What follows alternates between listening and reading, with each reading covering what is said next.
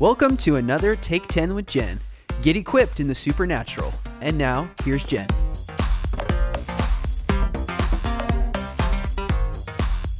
Welcome back to Take 10 with Jen, a supernatural podcast. Make sure to get this podcast each and every week. Subscribe, rate, and review it, and share it with all of your friends. We've been talking about prophetic protocol purity in the prophetic, and now we're going to take some time to learn about biblical dream interpretation. Are you excited about that? I sure am, because the language of the Holy Spirit is visions and dreams. He's speaking a lot more in our dreams than most of us have recognized. Now, before we go there, be sure to get a copy of my best selling book, Prophetic Secrets, for you and a friend. Make it a group study. Purchase Prophetic Secrets at any online retailer that sells Christian books or go to jennifereivaz.com and click the Shop USA tab or the Shop Australia tab again at jennifereivaz.com. Now let's get back to biblical dream interpretation, and I want to tell you exactly what provoked me to desire to interpret dreams. I didn't always desire this, but I was provoked by the Lord, and it worked. You may recall in my book, Prophetic Secrets, or perhaps in one of my previous Christian television interviews, that I was trained by the Holy Spirit to see into the spiritual realm. I always had the capacity to see into this spiritual realm, even as a young child, and I've heard from many other people who've experienced the same thing.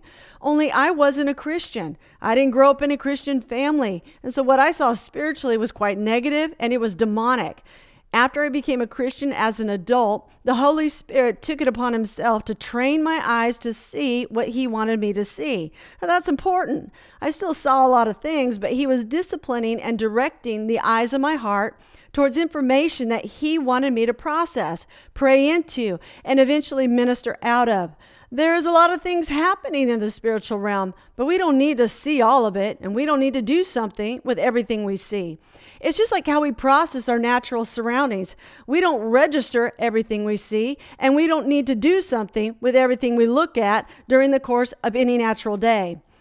What we need to do is stay in partnership with the Holy Spirit and allow Him to direct the eyes of our heart where they need to go. For example, let's say I ran into somebody named Bob at the grocery store. If Bob was someone I knew, typically I would have engaged in some light conversation before breaking off to finish my shopping. At this point, I might have heard the voice of the Spirit ask me, What do you see? And the Holy Spirit was not referring to what I saw naturally, but what I saw supernaturally. My response may have been, I see a dark cloud of depression over his head. And then I would catch myself thinking through as to how I saw that because I could not always describe how. I could see invisible information that was there, only it was not visible in the natural sense at all. Still, I saw it in my own mind or spirit, or I would feel it. And then the Holy Spirit would follow up with another question What do you know? Here again, he was not referring to natural information, but spiritual information in connection with what I just saw. More often than not, the answer to those two questions would cause compassion to rise up in me, and I found myself praying deeply into these things. Later on, I discovered that I was seeing and knowing things with quite a bit of accuracy. Visions like this came easily to me, and I saw in the Bible how God did something similar with a few other prophets. He asked Amos and Jeremiah the same question What do you see? Now, visions are multidimensional and they became more complex and would materialize with more depth and meaning at times, but interpreting them usually didn't require much effort from me. Dreams, however, were a completely different story. Now, I started becoming more visible as a prophet and prophetic voice as well as an author about five years ago. This was completely the Lord, and He began to open doors for greater levels of communication for me.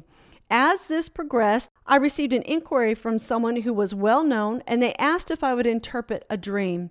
I said, sure, why not? And so they sent me their dream. I'm embarrassed to say that I gave them my best opinion, what I thought the dream meant, possibly, but I didn't interpret it.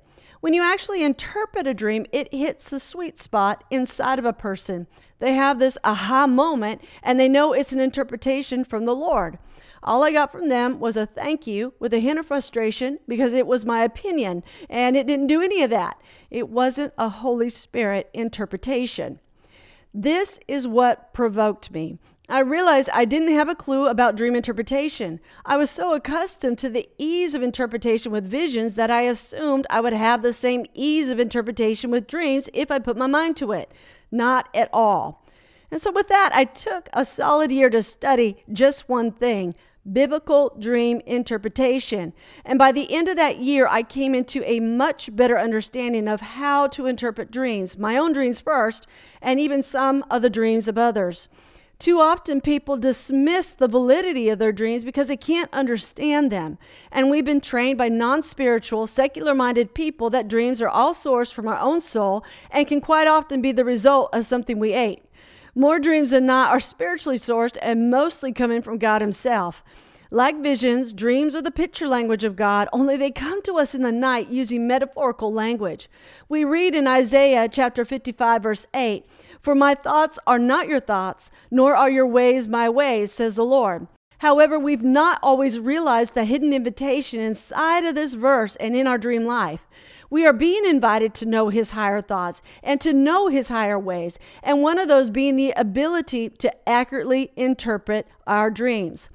The first thing we need to understand about interpreting our dreams is that secular psychoanalytical models for dream interpretation are very different from biblical interpretation models. I heard the late John Paul Jackson, incredible teacher and dream interpreter, say he studied all of these secular dream interpretation models and dumped them because they didn't lead to the same interpretations as we would see and read about in the Bible.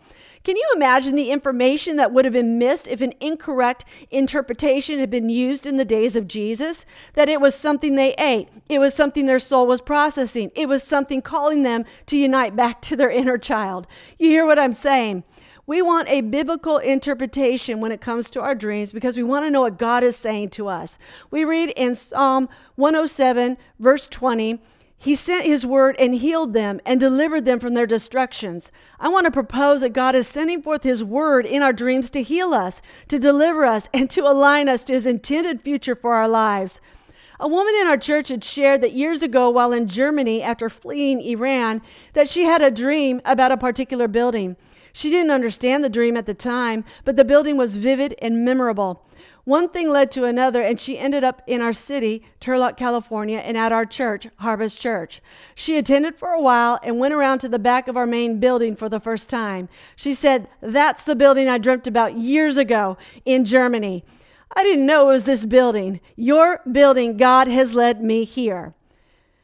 Thank you once again for listening to Take 10 with Jen, a supernatural podcast. Help me get this podcast and other resources around the globe. Just go to jennifereivaz.com and hit the donate tab.